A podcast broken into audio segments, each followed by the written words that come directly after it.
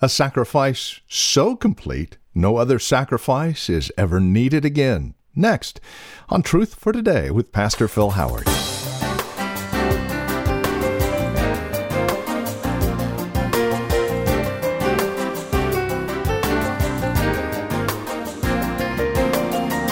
A sacrifice so complete it utterly nullifies any approach to God with an I will if you will mentality. Welcome to Truth for Today with Pastor Phil Howard from Valley Bible Church in Hercules. The superiority of Christ's sacrifice. Here in Hebrews 10, it's laid out for us in brilliant fashion. See just how complete Christ's purchase of you really is. Join us for a very encouraging look at the superiority of Christ's sacrifice. Here's Pastor Phil Howard with today's broadcast of our Sunday edition of Truth for Today.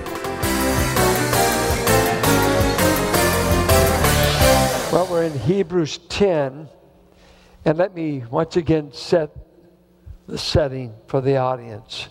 He's talking to Jews, it's written to Hebrews.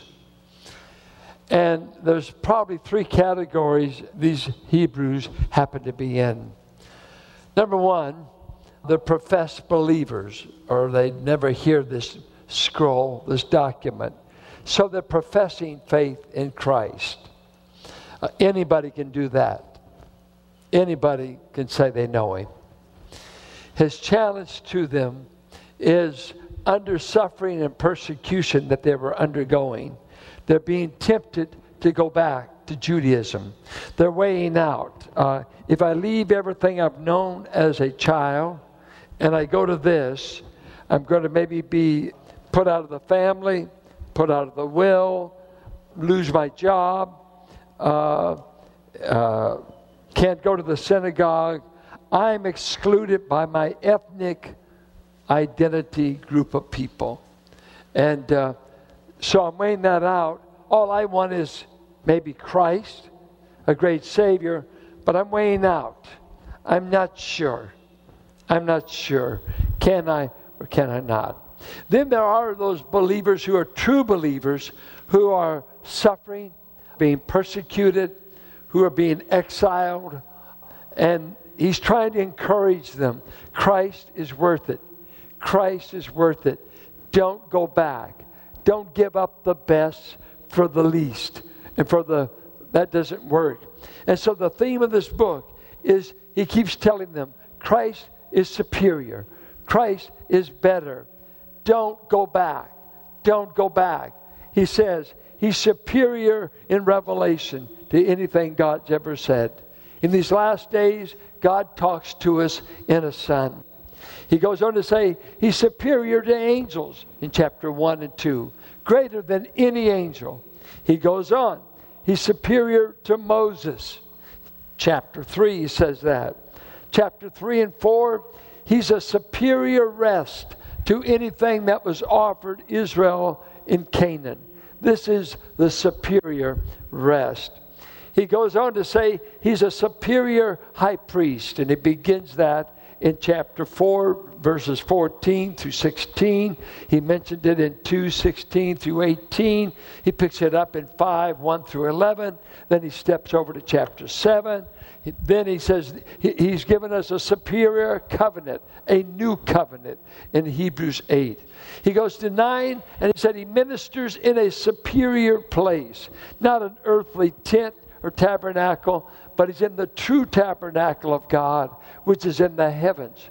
Chapter 10, he's going to say, He is by far the superior sacrifice, the best sacrifice ever made to a people who have made millions of sacrifices and seem to be no better.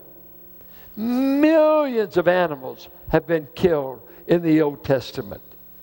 The day of Passover in biblical times and even in New Testament times, on Yom Kippur, which the Jewish people celebrate this month, when they would go to Jerusalem, it is estimated that 300,000 lambs would be slain at one time. 300,000. So much blood came off of the Jewish altar in the temple that they made channels to capture all the blood that was flowing out from the temple, and they channeled the blood to the Kidron Brook, right in Jerusalem. Blood, blood, blood. And now the writer says, Let me tell you something. Let me point out five things, five inadequacies of all these Old Testament sacrifices. They just weren't adequate for the job. And then he says, Let me tell you three superior things about Christ's sacrifice. And you'll see you don't need to go back to the inadequacy of the old covenant sacrifices. Christ is the new and better way. Five things wrong with the old sacrificial system. And he points it out. Number one, verse 10 1. It was simply a shadow, and shadows can't save. Notice it. For since the law has but a shadow of good things to come, instead of the true form of these realities. See, the shadow presumes a building. And what he's saying here, Old Testament was sketchy outlines, a shadow, but the real substance is Christ Himself. We're giving up shadows for the real substance, the reality. So, Old Testament sacrifices are only a shadow that the Messiah must come. They are not the thing that can save. Two, they tell you that sin can never be gotten rid of. Notice at verse 2. He says, if they could have been made perfect, uh, offerings would have ceased to be offered. But because they could never make anyone perfect, they, they thought they'd get clean, and externally they could. They could wash their hands, but nothing happened inside of them. And they would keep having this consciousness of sin. And every sacrifice was a reminder I'm not well with God. I'm not acceptable with God. I can't get into His presence. I got to let this guy get there once a year for me, and I don't even know if he knows my name. But we got a high priest that gets to go in once a year I can't get in. And all the sacrifices, all they're doing, I think of three R's.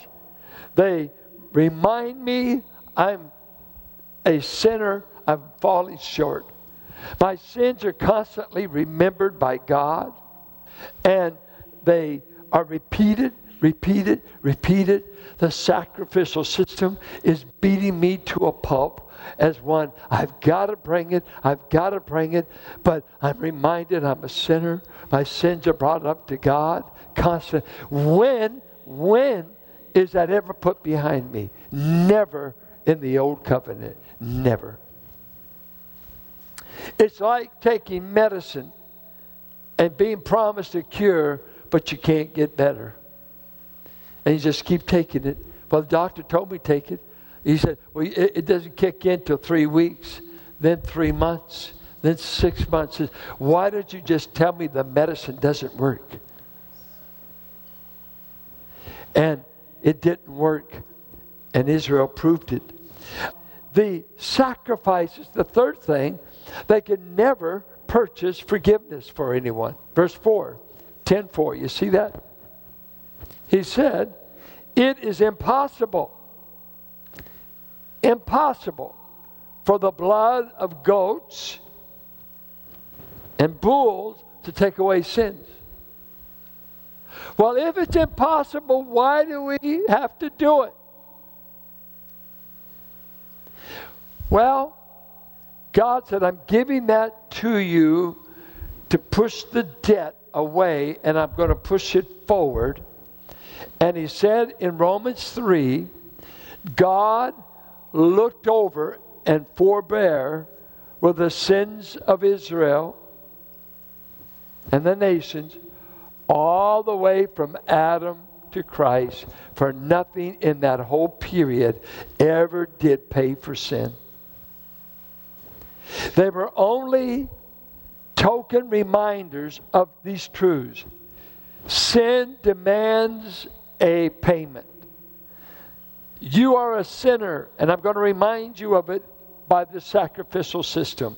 You deserve to die. You deserve to die. I told Adam and Eve, you die if you eat of the tree. So it had that. It shouted, I deserve the punishment. Somebody has to die. My favorite lamb, maybe. Death keeps flooding my worship experience. Somebody's always having to die for me to approach God. Bloody. I don't know what the Humane Society, oh, they would just go crazy in the Old Testament. They, they would just couldn't. But guess what? In the Old Testament, religion was bigger than animals. And so as I said, it's impossible. And all this is just pushing the dead forward, pushing the debt forward. And imagine the frustration that every time you borrow money from somebody and you're unable to pay them back, and every time they see you, they say, You know, you owe me. You owe me this much money. Matter of fact, since I've seen you last, it's accrued interest. And the guy says, Well, I gave you 200 bucks, but that didn't even pay the interest charges. You're still in debt. You still owe me. You're still failing your obligation. You're still a loser. You still owe me money. You're becoming my slave. And you, the guy is saying, When, oh, when will I ever be forgiven the debt? You won't. You can't pay it off. Even the sacrifices, he begins in verses 5 through 8. The sacrificial system had even become sickening to God Himself. He said in Isaiah 1, I'm sick of your sacrifices. I'm sick of your new moons. I'm sick of all your religious activity. Uh, he said it in Amos 5. He said it in Jeremiah 6:20. I'm sick of it, sick of it, sick of it. And David even said, God, I'm not bringing you a sacrifice for the murder and the adultery I've committed. There is no sacrificial animal to pay for murder or to pay for adultery. The law said I must die. The only thing I got is a broken heart. God said, I want to forgive you for that. Because when I read Proverbs 7 from the early as a young man, it used to baffle me that the adulteress tells the guy she's seducing, Go to bed with me because I've been to church and already paid my vows. You read it, Proverbs 7. I've already paid my vows. My husband's out of town. It's a new moon, and I've already put perfume on my bed. Come on, I've covered my religious obligation. I got the old man out of town. Let's commit adultery tonight. Why did you take a sacrifice? I got to keep my religious account up. I got to pay my dues but it doesn't change me. It never got rid of the desire nor that. And God said, I'm sick of the sacrificial system. You're coming, you're playing games with me. It's become a ritual, it's external, nothing's going on in you. And, you know, it's like people want to go to a, a late Mass because tomorrow we're going to do Mardi Gras. And when we go into Mardi Gras, we're going to sin be immoral, get drunk, and gamble all week, we better be sure the priest gives us a little bit of penance, a little bit of forgiveness. We'll get some forgiveness so we can raise hell tomorrow night. The joke of it. The joke of it. Do you think that can appease God? It's people, I, am told, much in the South. It's in order, it's, it's cool to be a church member. If you want to be a good businessman, you got to tell people where you go to church. We don't do that in the West. We're too rowdy. So you go to church, so you still look good, but your heart's far from God. And that's where Isaiah said, You draw nigh to me with your lips, but your heart's far from me. You're far from me. So I said, I'm sick of the sacrificial system. And he said it to the prophets. And then he said in verse 9, it's only a temporary system anyway. I didn't mean for this to last forever. So it's inadequate. It doesn't get rid of sin, it doesn't do anything in you. In chapter 9, he said, it doesn't cleanse the conscience, it just externally cleans the body. Take a little water and wash yourself. Totally inadequate, totally inadequate. Now, let me tell you what the sacrifice of Christ does. And now he's going to tell us. And let us lift three things it does. First of all, it is an obedient, satisfying sacrifice to God. Because here was the problem. You bring your sacrifice in the Old Testament, you give it to the priest, he offers it, but you still aren't going to obey God. I'm not. Uh, was the lamb obedient? Was it the lamb's choice to have his throat slit? No. No. The animal's totally passive. It's all moral. It, it, come on, it's just a lamb. It has nothing, it has no moral factor involved. It just has to meet a animal code of not being defective. And remember in Malachi, they got where they even offered sick lambs. It got to be such a joke. They went through the ritual so much. Now you got to know a priest in those days made about five to six sacrifices a day, 360 days a year. Jewish calendar, 360 days. Constantly offering it. Sacrifice, sacrifice, sacrifice. The drudgery of being an Old Testament priest. But here he said, Lord, here's Messiah talking to God. You're, you're tired of sacrifice and offerings. You want somebody that wants to obey you first, and I've come to do your will, and I'm going to take to myself a body, and I'm going to go to the cross. Think of Christ doing this. Here he's on the throne, looks down at the Levitical system that's not working, and knows that the only thing that can ever satisfy God to eliminate the debt was a sacrifice that was as holy as God. So it eliminated all of mankind. If you killed a hundred men, a thousand men, nobody would ever meet the specifications of God. So here, God the Son and the Father work it out. He says, What if I become a man? What if the infinite is willing to shrink and become an infant? And on the brink, some believe this psalm was said on the brink upon coming into the world before he decided to join himself to the human ovum of a girl. There was a human ovum there, it was real. And deity is going to provide the counterpart sperm. So you got a real pregnancy. There was a real pregnancy in the virgin. It was a virgin conception. And so on that moment, he said, Father, this is what you wanted. I'm leaving you I'm leaving the throne. I'm going to join myself to Mary's body because I'm the only thing that can satisfy you in the payment of sin. And I'm going to obey you perfectly. I'm going to be everything you always wanted in the sacrifice that the Old Testament proved to be a joke and totally inadequate. And so, on the verge of stepping out of glory, he's doing this. You've given up on animal sacrifices. You'll accept nothing but a perfectly willing, obedient servant, and that's no one less than his son.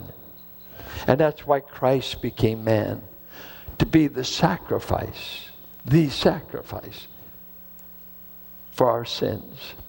Well, verse 11 and 12, he says, the regular priests ministered daily offering repeatedly the same sacrifices, which can never take away sins.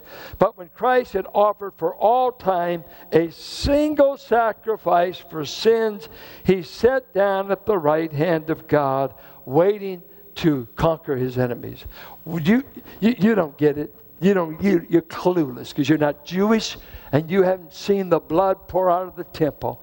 For a Jew to hear this in the first century, God's got one sacrifice that will do for all time, and this ends, this ends the whole sacrificial system.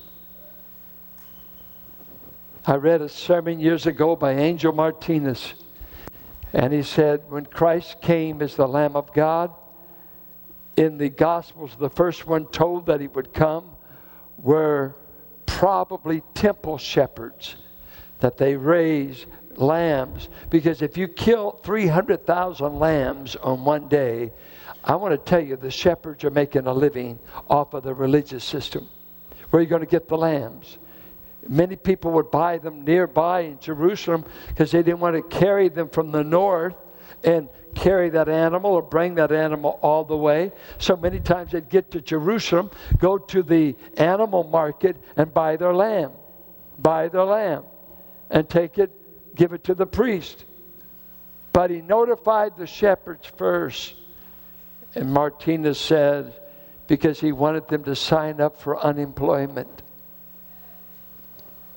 He just put them out of a job. Won't be needing any more lambs close your business. And look at the Jew today. He has no sacrifice, he has no priest, he has no temple, and he has no future unless he receives Messiah. In the destruction of the temple, they lost the meeting place. They lost the Aaronic priesthood. The records have been scattered. The sacrifices are gone, not because they accepted Christ, but because the Romans devastated the place. They have nothing. And here he says, this one once and for all, and to prove to you that he's done, in all the Old Testament furnishings, there were no chairs. You were never done. What did he do? It's done. Just got to do it once. It's done forever. He sat down. You sat down. You know, it's done. It's, it's behind. He's just saying, got it done. No more. No more. No more. That did it. Third thing, what good did it do? Old Testament didn't seem to change the worshiper. What does this new sacrifice do? Five things. You ready? Number one, I cannot believe I'm saying that sarcastic. It is hard to believe that he accomplished these things about us. Wait till you hear it. Number one, verse 10. And by that will we have been sanctified through the offering of the body of Christ once for all. Sanctified means what? Set apart to God, declared holy and that is set apart for God totally. In John chapter 20, verses 30 and 31, he writes, Therefore many other signs Jesus also performed in the presence of the disciples, which are not written in this book. But these, he says, these have been written so that you may believe that Jesus is the Christ, the Son of God, and that believing you may have life in his name. And at the end of the day, that's what our series through the book of John is all about that you would believe, that you would have life in his name. You have questions? We might have some answers. If not, we definitely have access to the one who does through prayer. We'd love to hear from you. Please feel free to get in touch with us if you have questions, comments, prayer requests. Maybe you'd like to listen to today's program again or obtain the entire series. Well, feel free to get a hold of us at 855 833 9864. Again, that's a toll free call, 855 833 9864. Otherwise, you can visit our website, valleybible.org. We have resource materials available there, books, as well as information about who we are and what we believe. If you'd like to join us for worship at Valley Bible Church in Hercules, our service time and location and directions can all be found again at valleybible.org. Or if you wish to speak with someone again, call 855 833 9864.